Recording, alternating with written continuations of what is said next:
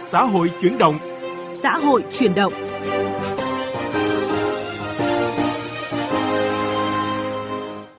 Thưa quý vị, thưa các bạn, trong những năm gần đây, với sự quyết liệt của chính phủ, các cấp, các ngành, công tác đấu tranh phòng chống tội phạm và các tệ nạn xã hội nói chung, tệ nạn mại dâm nói riêng đã đạt được những kết quả nhất định. Tuy nhiên, hoạt động mại dâm gần đây có những thay đổi với những hình thức khó phát hiện hơn như trá hình du lịch, nhận anh em nương tựa hoặc thông qua mạng xã hội, các diễn đàn, nhóm bí mật. Để phòng chống tệ nạn mại dâm, các cơ quan chức năng đã đề ra nhiều giải pháp vừa quyết liệt vừa linh hoạt. Trong đó, nâng cao hiệu quả công tác truyền thông, giáo dục là một biện pháp rất được chú trọng xây dựng mô hình thực hiện hiệu quả công tác tuyên truyền phòng chống mại dâm. Những năm qua, tỉnh Quảng Ninh và Cà Mau đã có những hiệu quả thiết thực trong việc nâng cao nhận thức của cộng đồng để người dân cùng chung tay đẩy lùi tệ nạn xã hội. Với quan điểm lấy phòng ngừa làm trọng tâm trong công tác phòng chống tệ nạn xã hội nhằm giảm tác hại của ma túy, mại dâm, mua bán người đối với đời sống xã hội, tỉnh Quảng Ninh đã thực hiện đồng bộ quyết liệt có hiệu quả các giải pháp, nhất là tuyên truyền, phổ biến, giáo dục pháp luật, công tác tuyên truyền về phòng chống tệ nạn xã hội ngày càng đi vào chiều sâu, thực chất, đạt hiệu quả, góp phần kiềm chế các hành vi vi phạm pháp luật, đẩy lùi tệ nạn xã hội. Các tổ chức đoàn thể cùng bắt tay hợp lực trong đề ra nhiều hình thức tuyên truyền linh hoạt sáng tạo. Đại úy Trần Vũ Hà, Phó trưởng Công an phường Bãi Cháy, thành phố Hạ Long cho biết. Biện pháp trước tiên thì là tuyên truyền, công tác tuyên truyền luôn được đặt lên hàng đầu. Công an phường Bãi Cháy thường xuyên tuyên truyền bằng các hình thức như trực tiếp là thông qua các buổi họp tổ dân khu phố, các đồng chí cảnh sát khu vực ừ, thường xuyên có định kỳ hàng tháng đều tham gia các cuộc họp tại khu phố và gián tiếp thì thông qua các nhóm Zalo của tổ dân khu phố mà là thông qua fanpage của công an phường đó là thời sự bãi cháy 24 trên 7. Địa bàn rộng có cả miền núi, vùng biển, lại có thế mạnh phát triển du lịch, nên tỉnh Quảng Ninh đa dạng các hình thức tuyên truyền. Ngoài lồng ghép trong các buổi họp, việc hình thành hệ thống các câu lạc bộ cũng tạo thành một kênh truyền thông hữu hiệu. Anh Đinh Văn Lượng, Phó Chủ tịch Ủy ban Nhân dân xã Dân Chủ, thành phố Hạ Long cho biết, với hệ thống câu lạc bộ đa dạng đã góp phần quan trọng trong công cuộc xây dựng đời sống văn hóa ở khu dân cư, đẩy lùi tệ nạn xã hội.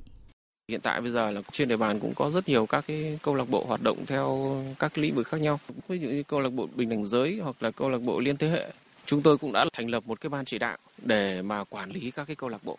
Riêng câu lạc bộ gia đình hạnh phúc thì đến nay là cái số lượng thành viên tham gia là đông nhất. Cái sự tham gia hưởng ứng của các cái thành viên câu lạc bộ cũng rất là nhiệt tình. Thì đây thấy đây là một cái dấu hiệu tích cực và được tham gia vào câu lạc bộ thì hầu hết là thay đổi cái nếp suy nghĩ.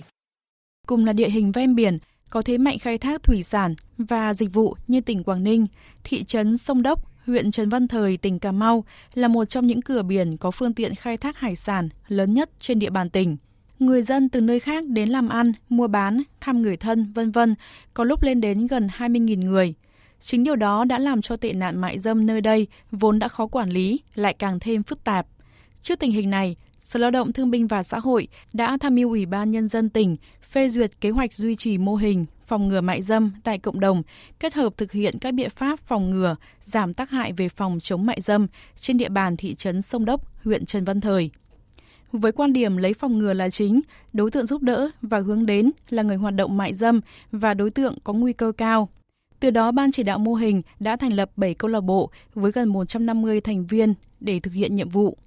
các câu lạc bộ đẩy mạnh việc tăng cường công tác tuyên truyền, giáo dục, các chủ trương của Đảng, chính sách pháp luật của nhà nước, những tác hại của tệ nạn mại dâm đối với bản thân, gia đình, xã hội và các biện pháp phòng ngừa, ngăn chặn nhằm nâng cao nhận thức cho cộng đồng dân cư trên địa bàn nói chung và nhóm đối tượng hoạt động mại dâm, đối tượng có nguy cơ cao nói riêng.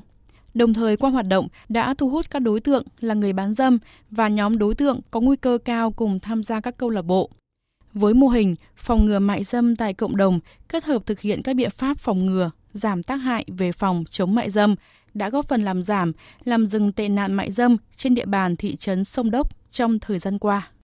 Thưa quý vị, thưa các bạn, từ những mô hình linh hoạt đa dạng phù hợp với tình hình trên địa bàn, các mô hình tuyên truyền phòng chống tệ nạn mại dâm ở tỉnh Quảng Ninh và Cà Mau đã đạt được nhiều hiệu quả thiết thực, góp phần đẩy lùi tệ nạn mại dâm tại địa phương. Tuy nhiên, để nâng cao hiệu quả công tác truyền thông, tuyên truyền phổ biến giáo dục về phòng chống mại dâm, về lâu dài, nhất là trong bối cảnh hoạt động mại dâm có nhiều diễn biến phức tạp trên thực tế và cả trên môi trường số, cần có những giải pháp trọng tâm. Sau đây chúng tôi có cuộc trao đổi với chuyên gia xã hội Nguyễn Xuân Lập, người đã từng có nhiều năm kinh nghiệm trong công tác phòng chống tệ nạn xã hội. Mời quý vị và các bạn cùng nghe. À, thưa ông Nguyễn Xuân Lập, triển khai chương trình phòng chống mại dâm giai đoạn 2021-2025 theo quyết định 1629 của chính phủ thì hiện nay nhiều ngành và nhiều địa phương thì đã xây dựng kế hoạch cụ thể hóa các cái chỉ tiêu phù hợp với địa phương mình. À, ừ. Trong đó thì có một cái chỉ tiêu khá thống nhất ở các địa phương đó là ít nhất có 70% số xã phường thị trấn, à, tức là ở cấp xã là tổ ừ. chức được ít nhất một hình thức tuyên truyền về phòng ngừa mại dâm và được duy trì thường xuyên. À, theo ông thì cái chỉ tiêu này có ý nghĩa như thế nào và liệu có khả thi không ạ? À, theo cá nhân tôi thì hiện nay là toàn quốc nếu mà đến con số hiện nay là chúng ta có 10.000 tức là 599 tức là xã phường và thị trấn. Mà đặt ra cái chỉ tiêu là 70% xã phường có ít nhất một cái hình thức tuyên truyền về phòng chống mại dâm thì tôi nghĩ là cái chỉ tiêu này để nó phù hợp với quá trình phát triển kinh tế xã hội và đô thị thì cá nhân tôi đánh giá là, có thể nó nó hơi thấp. Dạ. và có thực hiện được không thì tôi nghĩ là 100% các cái xã phường mà ờ, sẽ thực hiện được các cái chỉ tiêu này và dạ. cái chỉ tiêu này thì nếu mà cái, cái cách và cách vào cuộc và cái sự quyết liệt của cấp ủy chính quyền địa phương nhìn nhận thấy như thủ tướng chính phủ đã nói là không để ai ở lại phía sau và xây dựng một cái xã hội có nền an sinh xã hội bền vững và ổn định thì tất nhiên là cái tệ nạn xã hội phải thấp đi thì như vậy là việc lồng ghép vào để đạt được cái chỉ tiêu này thì tôi nghĩ nó là không khó. Vâng. À, và hiện nay thì ở một số địa phương à, đã xây dựng được những mô hình câu lạc bộ như là câu lạc bộ gia đình hạnh phúc, câu lạc bộ liên thế hệ hay là các tổ tư vấn các đội nhóm hoạt động tình nguyện. À, ông thì có đánh giá như thế nào về hiệu quả của những mô hình này trong phòng chống tệ nạn xã hội nói chung và à, từ cái hiệu quả đó thì theo ông cần phải đầu tư như thế nào à, để duy trì và phát triển các cái loại hình câu lạc bộ này? hiện nay ở Việt Nam nói riêng mà trên thế giới nói chung thì người ta rất là và tôi cũng rất là, là ngưỡng mộ được đi học những cái mô hình học tập về chuyên gia về kỹ thuật để truyền tải về Việt Nam và nó phù hợp nó phải phù hợp với Việt Nam thì những cái mô hình này mới sống được trong vâng. nhiều cũng có những cái mô hình đi học tập xong về trao đổi nhưng xây dựng được mô hình xong khi chuyên gia và kinh phí đi thì mô hình không còn nhưng đó, đó đây là ở lĩnh vực phòng chống mại dâm hay lĩnh vực về cai nghiện ma túy và để cho người ta từ một mắc lầm nữa người trở thành một cái người công dân tốt thì phải thông qua những hoạt động của những cái mô hình bền vững thì thông qua cách trao đổi của những giai đoạn trước đây thì chính người bán dâm người ta đã hiểu rằng là thông qua cái hoạt động của những cái mô hình tự giúp nhau tự vươn lên tự khẳng định mình để trở thành một công dân tốt vâng. thế nhưng mà cái câu lạc bộ này có tồn tại được hay không thì nó lại phụ thuộc vào mấy cái yếu tố một là ý thức của những người tham gia câu lạc bộ thứ hai của những người chủ nhiệm và của những người tạo điều kiện và hỗ trợ câu lạc bộ. Ví dụ à, cấp ủy và chính quyền địa phương, ôi giời, cái câu lạc bộ này hoạt động làm gì? Nó khác với một đồng chí lãnh đạo hay cấp ủy chính quyền. Ừ cái câu lạc bộ này nó tốt đấy, chúng ta phải có trách nhiệm trách nhiệm ủng hộ về kinh phí, ủng hộ về thời gian, ủng hộ về cái nơi sinh hoạt. Chứ để cho người ta có một cái nơi trốn sinh hoạt, để người ta tức là thấy cũng tự hào, không bị tức là kỳ thị, thì người ta mới trở thành tức là phấn đấu tốt hơn được. Do đó tôi vẫn mong muốn là duy trì và hoạt động của các câu lạc bộ này và và ông có cái đề xuất kiến nghị như thế nào với cái kinh nghiệm của mình để nâng cao hiệu quả công tác truyền thông và phòng chống mại dâm hiện nay? À, tôi cũng ờ, rất tiếc là không biết vì nó do tại sao.